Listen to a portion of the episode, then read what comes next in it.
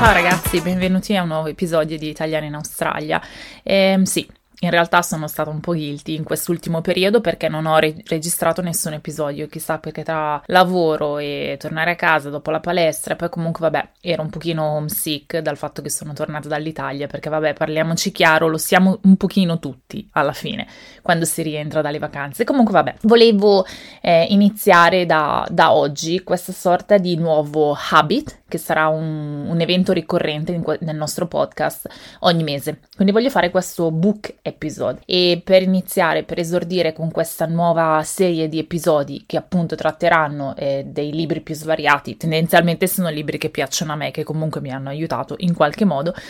Voglio esordire con quello che è il mio libro preferito, che è The Resilience Project. L'autore è Hugh Van Quillenburg, oh, tutte le volte lo, pronun- lo, pronuncio in maniera sbagliata, comunque lui è, mm, è, un ragazzo australiano. Perché mi piace tanto questo libro? Perché questo libro parla di, di, tre concetti che in realtà a me sono molto cari e diciamo che mi hanno cambiato la vita e il modo in cui io mi approccio sia alle persone oppure al mio modo di pensare. Questi tre concetti sono gratitude, che è gratitudine, empathy, empatia e mindfulness, che è semplicemente la consapevolezza dell'essere nel momento.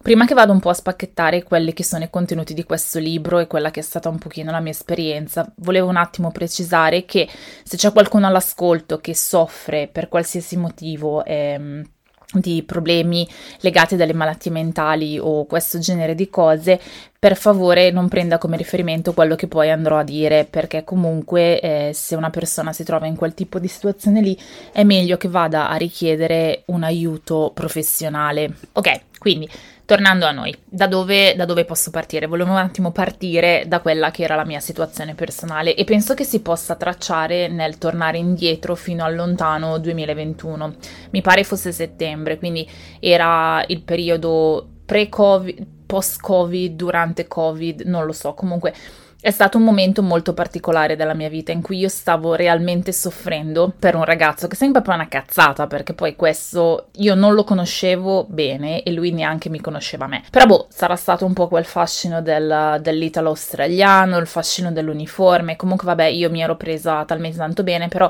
la goccia che ha fatto traboccare il vaso nella, nella, relazione breve che abbiamo avuto e adesso che ne sono fuori, sono in, grado di poter, sono in grado di dirlo, è stato nel momento in cui lui ha fatto ghosting. Ci tengo a precisare che ghosting eh, sta diventando molto frequente nella società moderna, soprattutto in ambito sentimentale, però noto che, che, la gente lo tende ad applicare anche in ambiti che sono molto più eh, facilmente gestibili, come potrebbero essere amicizie o anche rapporti tra colleghi. Comunque, quello che succe- era successo a me, che questa persona mi aveva fatto ghosting, sarà che mi avrà risvegliato quals- una sorta di, non lo so, eh, qualcosa che era nascosto dentro di me o che comunque era,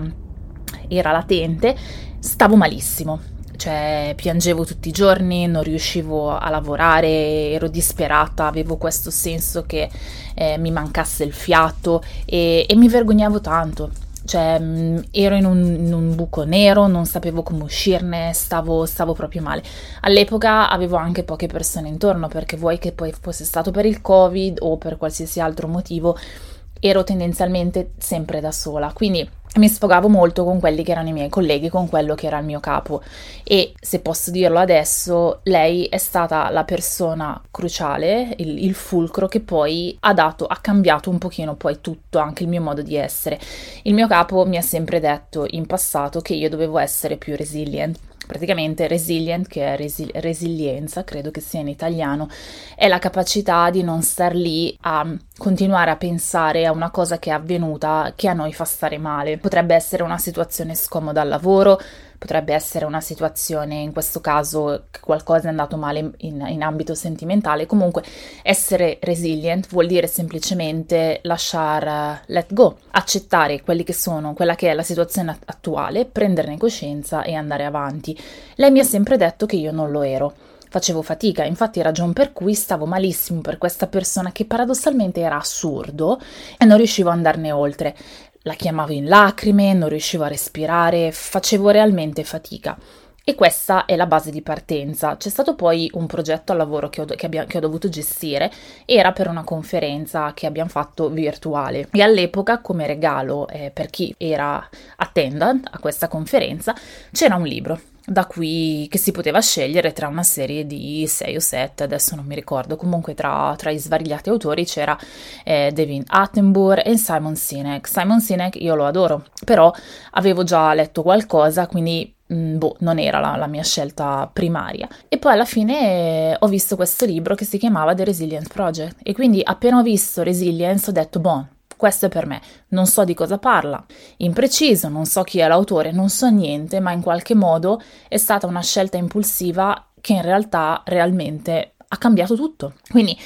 ho ricevuto il libro e vi dico la verità, l'ho letto, l'ho letto in un paio di giorni, ma nel momento in cui lo leggevo ero realmente in lacrime perché mi rendevo realmente conto che quello di cui parlava eh, Hugh era realmente cioè era vero, era, era umano, era, era sentito, non, non, cercava di rendere dei fatti più grandi di quelli che erano, non cercava di farsi pubblicità, semplicemente stava raccontando la sua storia. E è questo quello che a me ha colpito, mi ha colpito il tono, mi ha colpito il linguaggio, mi ha colpito il fatto che lui sia una persona anche che si sa prendere anche con molta leggerezza, nonostante si sia trovato in situazioni diciamo anche poco non, non, sgradevoli, però comunque difficili da gestire. Quindi è l'umiltà con cui ha affrontato tutto questo percorso e comunque ha presentato questi suoi, questi suoi pensieri anche a un pubblico molto più, molto più vasto. Comunque, che cos'è allora questo, questo, di cosa parla allora questo libro? Prima di, di iniziare volevo un attimo di e darvi un attimo una sorta di premessa su chi è Hugh. Praticamente Hugh van Kulenberg, ecco adesso ce l'ho fatta a dirlo, ha sempre lavorato in, in, in education da circa 17 anni, quindi si, si era, um, aveva iniziato come primary school teacher, poi secondary school teacher, comunque poi aveva fatto degli studi postgraduate su benessere e, e resilience, quindi era resilience e well-being. E dal 2005 la National Rugby League, la NRL, gli ha chiesto di fare dei workshop ai giocatori della, della league, perché comunque i giocatori, nonostante facciano un lavoro eh, estremamente fisico, che poi è quello del giocatore di rugby, di football, quello che è, eh, potevano avere anche delle complicanze a, a livello mentale. Quindi lui è andato in tutti questi team a presentare questi suoi concetti e poi da lì la, la sua storia ha preso piede e poi è andato a tenere questi, questi workshop nelle squadre di cricket, netball e anche alla, mm, alle, alle squadre di calcio femminile. E quindi poi la storia si è, si è sviluppata da lì e, e, vabbè, ma questo sarà raccontato in, in un altro momento perché comunque non, non è questo il focus di, di stasera, di, di, quello di cui poi voglio parlare oggi. Quindi, ehm,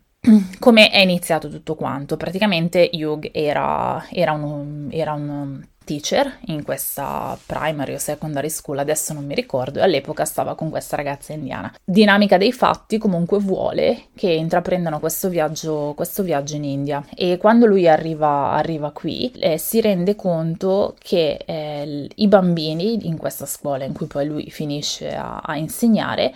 sono estremamente felici e, e, non hanno niente, cioè a malapena hanno un tetto, non hanno le scarpe, non hanno da mangiare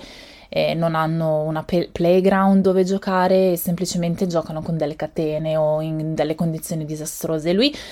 non si capacita e non capisce perché eh, loro stanno benissimo e quindi eh, sono estremamente sereni, leggeri e presenti, in contrasto a quella che, quella che, è la società australiana di oggi. Quindi chiaramente c'è una grande fetta di quelle che sono le, le giovani generazioni in questo paese che soffre di depressione, di ansia, di, di, mala, di malattie mentali. Lui non si capisce come questo, come questo, possa essere possibile, anche perché comunque eh, l'economia gira bene, comunque queste persone hanno una famiglia, eh, sono wealthy, stanno bene, hanno del cibo, hanno comunque persone su cui contare. Quindi per lui questo è, è un paradosso e inizia quindi eh, questo percorso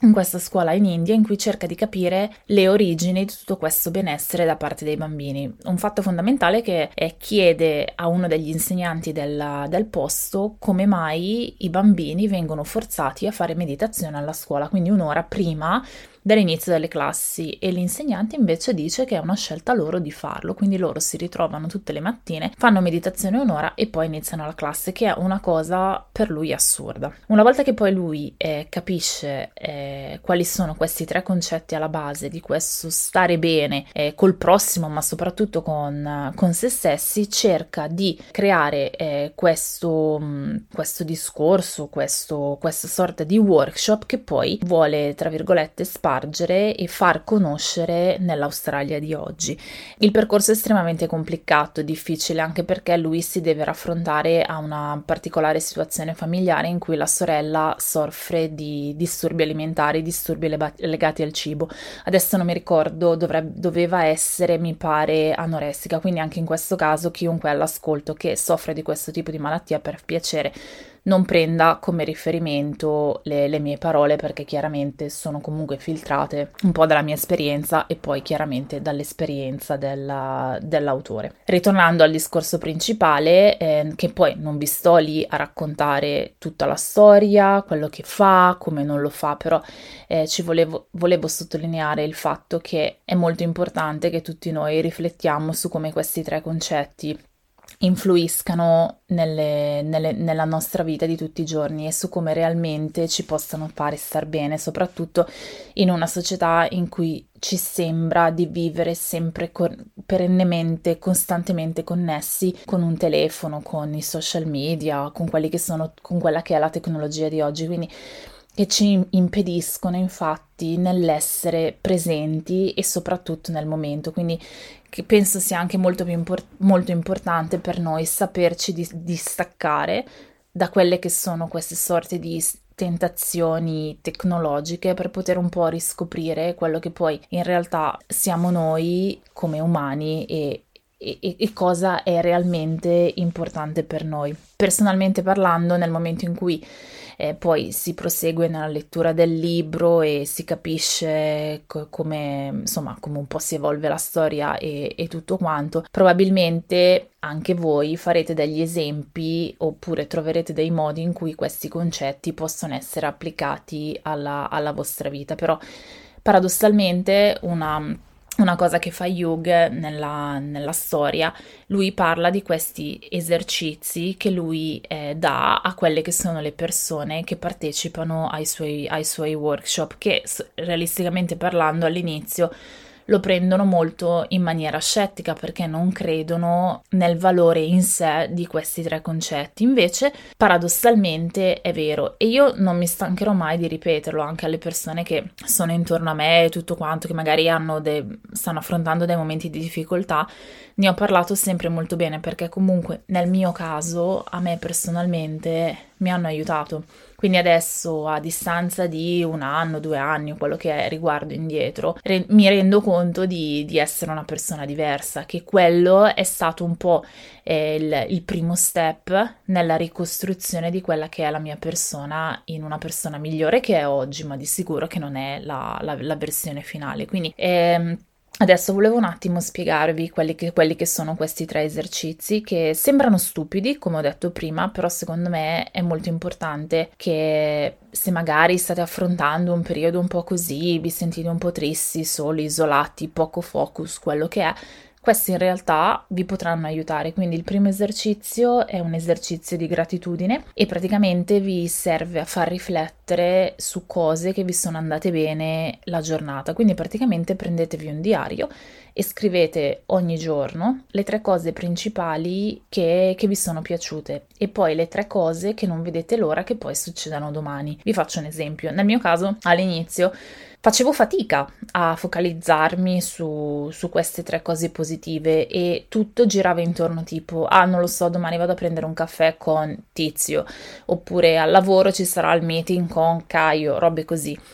e realmente facevo fatica a vedere il buono e il bello, ma semplicemente perché? Perché non ero presente e non ero nel momento. Quindi, esempio è, per esempio, mm, non lo so, state facendo una passeggiata sulla spiaggia, non lo so, e, e il raggio di sole col riflette sulla sabbia in maniera particolare che sembra tutta cristallizzata. Ecco, questo potrebbe essere un esempio, oppure eh, il, il suono delle onde il rumore del vento oppure il rumore della pioggia sul tetto, tutti questi piccoli particolari sono dei momenti in cui voi realmente vi sentite appagati e nel momento che state vivendo. Quindi questo esercizio Hugh eh, sostiene di doverlo fare, mi pare, eh, per 30 giorni, 28 giorni, 30 giorni o comunque qualcosa così, perché praticamente è un esercizio di rewiring del pensiero del, del cervello, perché pr- praticamente questo è un detto scientifico, non lo dico io, che il, il cervello, come un qualsiasi altro muscolo del, del corpo,